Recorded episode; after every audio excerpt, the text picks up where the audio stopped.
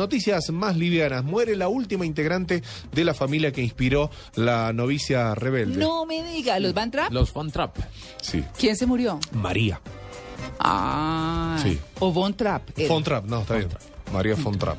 María Fontrap, miembro de la familia musical, recordemos que es una historia verídica, la de la novicia Claro, rebelde. pero ellos se fueron a vivir a Estados Unidos. Falleció a los 99 años en Vermont, donde qué fijaron su residencia en 1942. O sea que yo, esa es mi película favorita. Me Sí, la por veo. eso. Y yo no lo he visto. No, No. Sí. la estuvieron dando por cable. tío. ¿Verdad? Me la vi el No, no otro la- día. Usted me siempre que la- emociona siempre. que la pongo ya está empezada. Además Sí. creo que es muy larga, ¿o no? Es larga, es Sí. larga, pero a mí me encantan las películas cantadas. Y Julie Andrews, pues, canta como la que más.